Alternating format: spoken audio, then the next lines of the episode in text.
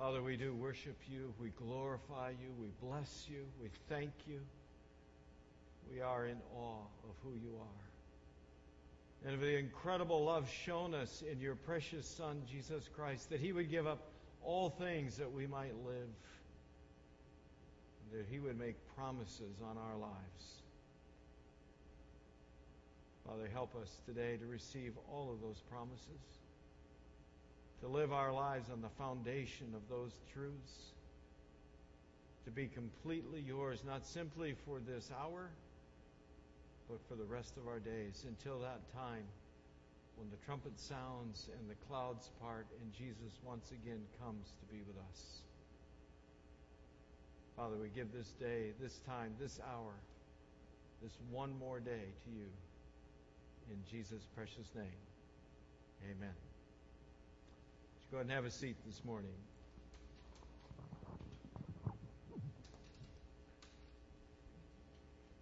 Well, back in uh, August, so almost uh, a year ago, back in August, I did a uh, message series called uh, Big Questions, and of course, you all remember that. And uh, two of the questions that I answered in that Big Question series was so, um, what about Jesus coming back? And uh, what about uh, the tribulation? And it was interesting. Uh, I got a huge response from those two messages in particular in that series. And so today, I thought I would do a, a, a follow up and kind of promised I would. I'd do a follow up to those messages to just kind of revisit one more time this whole um, doctrinal understanding, this promise we have about Jesus uh, coming again and looking at um, what what difference does that make to us? This truth that uh, Jesus is uh, coming again. And so it's kind of like this uh, cartoon. You know, we know the end is near, but is that a good thing or a bad thing? Just kind of revisit it one more time and figure out uh, how good that is for us to know that thing. And to put in a plug here, uh, this, this is a standalone message. Next Sunday, we'll start a new message series called Passionate Summer. It'll continue through the rest of the summer. And uh, we're going to look at some of the passionate songs uh, for the rest of the summer. So, kind of get you ready for that. Um, but today we're talking about uh, about Jesus coming back, uh, the end times. What difference does it make? Is it a good thing or is it a bad thing? And as we get to uh, talk about you know Jesus coming back, what happens right away is uh, we always want to jump to the question of, well, when, right? We'll see it in the scriptures. We always kind of want to jump to the question of when, and, and there's been all kinds of predictions about the when, right? People have spent a lot of time, a lot of energy, all that about the when. I went through, did a little research. I came up with at least 23 predictions so far about when Jesus is going to come back, and all of them so far, of course, have been absolutely wrong. What's interesting is that when you start looking at these predictions, they go uh, they go way back. The earliest I could find was 500 A.D. So in 500 A.D., uh, Hippolytus of Rome, a third century uh, theologian, predicted the date and the time when Jesus was going to come back, and he did it based on the dimensions of the Ark of the Covenant. Uh, you'd have to go read Hippolytus and his whole the- theory about why that worked and what the dimensions of the Ark of the Covenant had to do with it, but nonetheless, it goes back to 500 AD, uh, where we get this prediction about Jesus uh, coming back. And it just continued on after that. Just give you a quick survey. 500 AD, the next one was uh, 1000 uh, AD, when there was just kind of this end time craze around the number 1000, right? Then uh, 1033. Um, those same folks that kind of in 1000 said, well, certainly it's going to happen in, in the year 1000, they, they were wrong in 1000. So they said, oh, oops, made a mistake. We forgot to add Jesus' age onto it. And so they said it's going to be 1033. And of course, the oops was still an oops. Uh, then you go up to 1186. Uh, the New World Order got involved and they made their prediction. 1284, Pope Innocent III uh, got involved. He came up with a date uh, for it. It didn't happen, of course. 1346, the Black Plague hit, and everybody thought this was it. This one seemed to make sense to me, actually. Uh, in 1496, Uh, they believed it was going to happen because that was exactly 1,500 years from the birth of Jesus, so that was a significant date. 1669, uh, some folks believed it over in uh, Russia to the point they believed it so much and were so fearful about the day that 20,000 people burned themselves uh, between 1669 uh, and 1690. Isn't that amazing? That blew me away. 1792, uh, the Shakers got involved. They were wrong. Uh, March 21st, 1843, a guy named William Miller started a group, and it's called the Millerites. Uh, and uh, he predicted the second coming. And of course, he was wrong, and then said, Well, wait a minute. Uh, I was wrong by a year, so he moved it to 1844. Uh, and those Christians were so convinced that he was correct that they sold their property, they quit their jobs. it was called the Great Disappointment. 1874, Jehovah's Witness started predicting, and they've continued to do that. 1891, Mother Shipton, uh, a mystic of the 16th century, she predicted and was wrong. December 17th, 1919, uh, Albert Porta predicted that there would be a cosmic alignment of six planets that would cause the sun to explode and thus the end of the world, and Jesus would come back. 1973, uh, David Berg predicted a comet was going to hit the Earth. And that would be the end. 1980s, you had uh, Jeane Dixon. Everybody remember Jeane Dixon? First service people did. Nobody here is old enough to remember Jeane Dixon, huh? Okay, for her. She was a celebrity psychic. She predicted that it was going to happen. A comet would hit the world. Uh, let's see. 1981, 50 members of the Assembly of Yahweh gathered on Coney Island, New York, to wait the end of the world between the hours of 3 p.m. and sundown didn't happen, but of course, I suppose anybody will gather in Coney Island, New York, right? Uh, 1988, Edgar, Edgar C. Whisenant wrote 88 reasons why the rapture is in 1988, and uh, he must have missed that one by one or two. Then September 1994, this guy you'll know, Harold Camping, wrote a book called 1994, saying that it was going to be uh, the end of the world then. And Harold Camping was part of the latest big craze with the bulletin boards and all that kind of stuff, and uh, the 1992 thing. And then, of course, we had in the year 2000, uh, we had the big expectation the end of the world. Do you remember why it was going to end in uh, January 1, 2000? Come on, computer geeks. Yeah, the Y2K thing. Remember that? People getting water and all that's the end of the world because all that, right? And then, of course, this was the latest one with uh, with camping, saying that uh, you know it's going to be May uh, 2011 and then October uh, 2021, and we're not done yet, right? You know, we're living under prediction right now, right? Yes, the end of the world in 2012, connected to the Mayan calendar, right? You know that one's out there right now. The Mayan calendar uh, is going to be coming to a close. And so there's a big prediction that that's going to happen. And in case you're on board with that, I checked this morning the official countdown. As of 7 a.m. this morning, you have 165 days, 19 hours left to go. Okay, according to the official countdown for the Mayan calendar, kind of thing. Well, what's the deal? The, the, the whole deal is whenever we start talking about this end of times stuff, uh, in, in our brokenness, we always want to jump to the when is it going to happen? Right? Well, well when is when is going to happen? And, and the reality is that we need to start simply with the promise that Jesus makes, right? And Jesus just makes a straightforward promise, and, and his promise is he's going to return. He just makes a promise he's going to return. So we look at John 14, and he's talking to his disciples, and he's getting ready to depart, you know, he's telling them, Look, I'm going to go, I'm going to prepare rooms for you. You know, you've heard that text before yeah, but I'm going to come back. Here's what he says If I go and do that, I will come back. Right? So he makes this promise to us that I'm going to come back and I'm going to take you to be with me, and then we'll, where I'll be, you'll be, we'll be good together. Right? So he makes this promise. For us, it should be enough to just take Jesus at his word and understand Jesus' promise isn't about when he's going to come back. His promise is he's going to come back. And it's a great promise. See, we, we as Christ followers don't get to choose what promises we want to believe that Jesus makes and what ones we don't. It's a package deal. If you're a Christ follower, you, you follow Christ in all of his promises, right? We can't say, well, I kind of like that promise about forgiveness, and, and I kind of like, you know, that promise that he's going to make out there about favor, and that's all good. But yeah, this, this, this coming back promise, I'd like to kind of ignore that. It doesn't work that way, right? We need to take him at his word, and we need to receive all the promises over our lives. So we just start by understanding that this is a promise that Jesus makes. And this promise is a promise that ought to impact us every single day, just like all the other promises. It's a promise he makes over our life.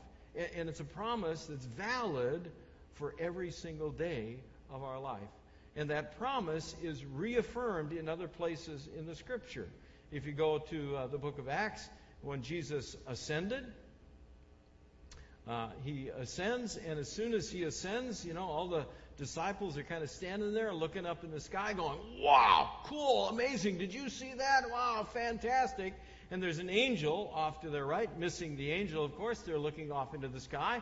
And the angel says, Whoa, men of Galilee, why are you standing there looking at the sky? Jesus has been taken away from you into heaven, but he will come back. He's going to come back in the same way that you saw him go. So we've got Jesus making the promise, we've got an angel confirming the promise that Jesus is going to come back, and then we get other places of Scripture, like the Apostle Paul, teaching the same truth. The Lord Himself will come down from heaven. We'll hear a loud command, we'll hear the voice of the leader of the angels, we'll hear a blast of God's trumpet, right? So there's a promise that is just spoken over all of us Christ followers saying, listen, there's going to be a day and a time when Jesus is going to come back. And so, our everyday, as we live our everyday, we live under this promise that this promise should somehow creep into and impact the way we approach every day. Just as much as the promise of forgiveness impacts how we approach every single day.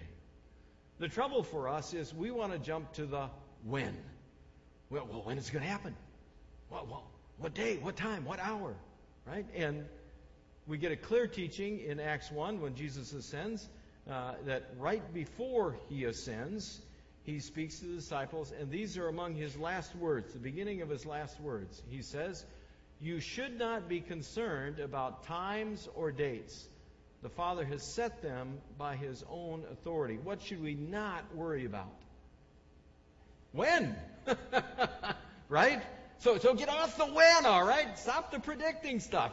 Don't, don't waste your time and your energy around trying to figure out the when. The when is not the point. The point is, he's coming back, and that has relevance to our everyday. The Apostle Paul says, listen, it's just going to happen. And he gives us an image and says it's, it's just like a thief, like a thief in the night. He says, I don't need to write you about the time or the date when all this will happen.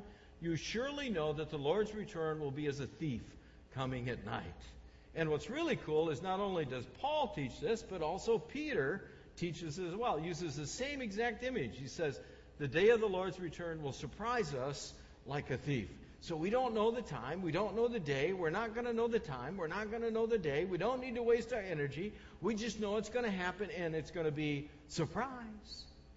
It's just going to be that way. It's just like a thief in the night. It's just going to be this experience that takes place, and it's just kind of a surprise, unpredictable kind of experience. So, does that mean that we don't have any idea? Does that mean that we don't have anything out there that can kind of remind us that this is going to happen? No. Jesus gives us signs. He gives us signs, not signs like the guy here. You've seen those guys walking around the street or driving the vans, you know, painted on the van. Not those kind of signs. But he does give us signs. And the signs are there so that we can remember this promise over our life. That we're going to see things happening in the world, and when we see these things happening in the world, it's like Jesus is giving us this sign, this reminder that says, hey, remember, you live under a promise. You see these things happening, remember, you live under a promise. Tomorrow, when we get that one more day, if he doesn't come back tonight, we, can remember hey, we'll see signs, we'll see events, we'll see stuff going on. But all of that just simply reminds us to say, don't worry about the day or time. Just remember, you live under a promise. You live under a promise. The signs he talks about uh, you know, he answers in, in response to the question that the disciples have, where they go to the when right away. So, teacher, when will all this happen? How can you know things are going to take place? He just says, look, there's going to be signs. Don't be fooled by those who come and claim to be me. They'll say, I'm the Christ. Now is the time, but don't be fooled by them. So there's going to be false saviors out there in the world. There's going to be fake saviors out there in the world that try to grab our attention. And that's really prevalent in our culture. And probably the, the most obvious fake savior in our culture is all of the comfort and all the affluence that we enjoy in our culture. Because if you talk to the, uh, the regular person on the street and you say, So are you excited about the idea that Jesus is going to come back tomorrow? You know what the average person on the street says? Well, you know, I got this big gig coming up tomorrow. I'd kind of like to do that. I really kind of enjoy going on vacation. You know, I got a big event coming up. I'd really like. So, if we could just get him to postpone it until after that event. You know that story, right? Right. Well, what's going on? Well, there's fake saviors, right? It's like, well, we just we're really enjoying the life we have. We're really enjoying the stuff we have. We're really enjoying the, the goodness that we have, and so we just like to postpone, right? It's like a fake Savior that somehow this stuff is more important than the real Savior. Right? You say, look, that's going to happen. There's going to be all kinds of things that try to fool us and make a claim over our lives and try to draw us away from Him. That's happening. Remember, you live under a promise. When that starts creeping into your life, remember, you, you don't. It's not the stuff. You live under a promise. There's going to be conflict. Conflict's going to arrive. When you hear about wars and riots, don't be afraid. These things will have happen first. But that isn't the end. Nations will go to war against one another. The kings will attack each other. Can you believe how much conflict there is in the world? I mean, it's all over the place, right? Watch, watch the news. I mean, what's it a sign?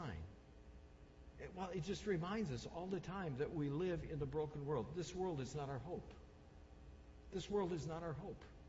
Why? We live under a promise. And, and the promise is Jesus is going to come back. This world is not the answer for us. This world isn't going to be everything that we want it to be. It's going to be with conflict and wars and hatred. It's, it's going to have suffering and pain. This, this, this world is not the answer. What is the answer? The answer is the promise. That we live under a promise. That promise is relevant and freeing to us. There's going to be disasters. There'll be great earthquakes, and in many places, people will starve to death and suffer terrible diseases. All sorts of frightening things will be seen in the sky. So there's going to be tsunamis, and there's going to be earthquakes, and there's going to be all kinds of suffering and wildfires and all this stuff that we see going on. Why are they there? Those signs remind us it's a broken world, but we live under a promise that Jesus is going to come back. Here's the hardest one Jesus says there's going to be a sign in a, in a time when the church loses its favor in the world and that we will be persecuted. Before all this happens, you'll be arrested and punished. You'll be tried in your meeting places and put in jail. Because of me, you'll be placed on trial before kings and governors. But this will be your chance to tell about your faith the, the favored status, favored status of the church in our world, in our culture, and in our government is going to decrease to the point where now our faith becomes a liability. That we'll be attacked for our faith. That government will turn against the church. I mean, do you start to feel and see the eroding of that in the world today, and even in our culture today? How about being a Christian over in Egypt right now? things happening? I mean, so what? Remember. Why is this important? Remember. This, this is going to happen, okay? Remember when this is happening that you live under a promise. And the promise is Jesus is going to come back. Why is it important to us? The point is not about when is he coming back. The point is he's coming back. Just knowing that. Just, just being a Christ follower, it says, listen, I know that Jesus is going to come back. And because I know Jesus is going to come back, I can stand up and I can endure because I know freedom awaits. See, you may not be in a great place in your life right now. You may not be in a very good season of what's going on in your life right now. But if you know Jesus is going to come back, you know it will not last, whatever's going on in your life. I mean, if you know Jesus is going to come back and you don't know when, it could be today, it could be tomorrow. What do you have to do? You have to face that challenge, stand up, like the scriptures say, stand up and endure one more day. Just stand up and endure. How long? One more day. Why? Because Jesus may come back tomorrow. This season will not last in my life. Whatever this hardship is, it will not last in my life. Why? Because Jesus is coming back. All I have to do is concentrate on enduring and standing for that one more day. And if he doesn't come back tomorrow, the same objective stand and endure for that one more day. Why? Because it may be the next day. See, the, the promise over our life gives us the freedom to be able to say, listen, this will not defeat me. This will not control my life. I know Jesus is coming back. He made a promise over my life, and I will not be defeated by this. I will endure one more day. I will endure one more day. Because Jesus is going to come back and he will defeat whatever it is in my life. Knowing this promise gives us that freedom to endure that one more day. The point, the point is, it gives us the freedom to not just endure one more day, but to also then seek holy living. That knowing Jesus comes, is coming back means that every day is a new gift and a new opportunity before he comes back. It's a new gift and it's a new opportunity to be more and more like him. To have our lives become everything that he wants them to be, right? I mean, we get one more day. Did he come back today? Not yet, but as long as I got the day, it's one more day for me to grow closer to Christ. It's one more day for me to worship. It's one more day for me to be in the Scripture. It's one more day to be with fellow Christians. It's one more day for me to be in prayer. It's one more day for me to have the opportunity to let my life be changed by the power of the Holy Spirit. It's one more day so that my life can become more and more of what Christ wants it to be. Why? Because I live under promise. And The promise is He's coming back. And if He hasn't come back today, I just had one more day to do what He wanted me to do, to be what He wanted me to be. Peter says, So everything will be destroyed, and what kind of people should you be? You should lead holy and godly lives. Live like those as you look forward live like that as you look forward to the day of God. It will make the day come more quickly. So it's not worrying about when, it's worrying about what do I do with the day? I know He's going to come. What do I do with the day until that happens? I'll endure one more day if I'm in a hard season of my life. I will let my life become more and more like Him. And finally, most importantly, I will make a witness as best I can for that one day. I'll make the best witness I can make for that one day. Knowing that Jesus is coming back means that today is an opportunity for me to be the best person I can be in Christ and to make the best witness I can make for Jesus Christ in that day. Dear friends, here's one thing you must not forget. With the Lord, a day is like a thousand years, and a thousand years are like a day. The Lord is not slow to keep his promise. He's not slow in the way some people understand it. He's patient with you. He doesn't want anyone to be destroyed. Instead, he wants all people to turn away from their sins. Why do we get one more day? Because we get one more day to make our marriages better and tell our spouse about Christ. We get one more day to make our families better and tell our children about Christ. We get one more day to live with our neighbors and tell them about Christ. We get one more day to work in our job to make a difference in this world, be a faithful worker, and tell people there about Christ. You see, we get one more day for the purpose of making an impact in the kingdom of heaven. Why is this important? It's important because we know He's coming back and we live under that promise. And it's that promise that gives us the freedom to make the most out of the one more day.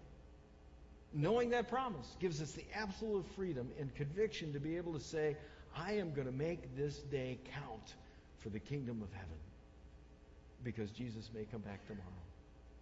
that one more day gives us the opportunity to maximize our lives until the trumpet sounds and the clouds part and Jesus comes. Let's pray. Father, thank you so much that we get the opportunity to have uh, one more day and to live under this promise. And this, this is such an important promise to us because it frees us. It frees us to make the most of every hour. It frees us to make the most of every day. It frees us under that promise that we belong to you and you are going to come and you're going to take us to be with you. We live under that promise, that conviction. And Lord, we ask, work in our lives. If we're in a season of difficulty, give us that spirit of endurance. Give us the opportunity for that one more day to endure and go beyond. Father, we thank you for the promise we received today, and we look forward to the time when you return. We pray it in Jesus' name. Amen.